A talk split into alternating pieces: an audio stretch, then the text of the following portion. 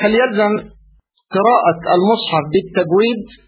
إذا كنت تقصد بالتجويد إعطاء كل حرف ما يستحقه وعدم اللحن في القراءة فهذا لازم بلا شك.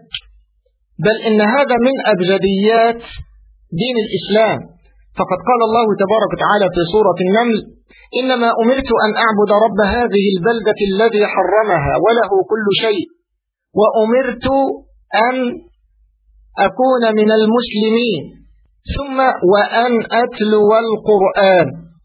فجمع بين تلاوة القرآن وبين الإيمان بالله عز وجل.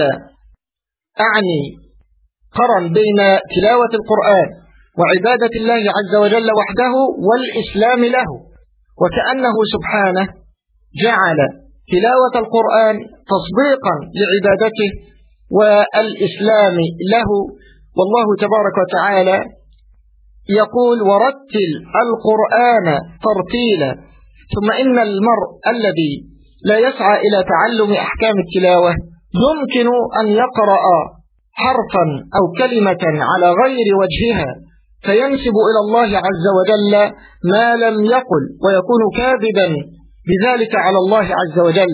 نعم يعفى عن الخطأ حال التعلم لكن لا أتصور أن يعفى عن إهمال التعلم بالكلية ففارق بين الرجل يتعلم وأثناء التعلم يتتعتع ويخطئ وكذا فهذا له أجران.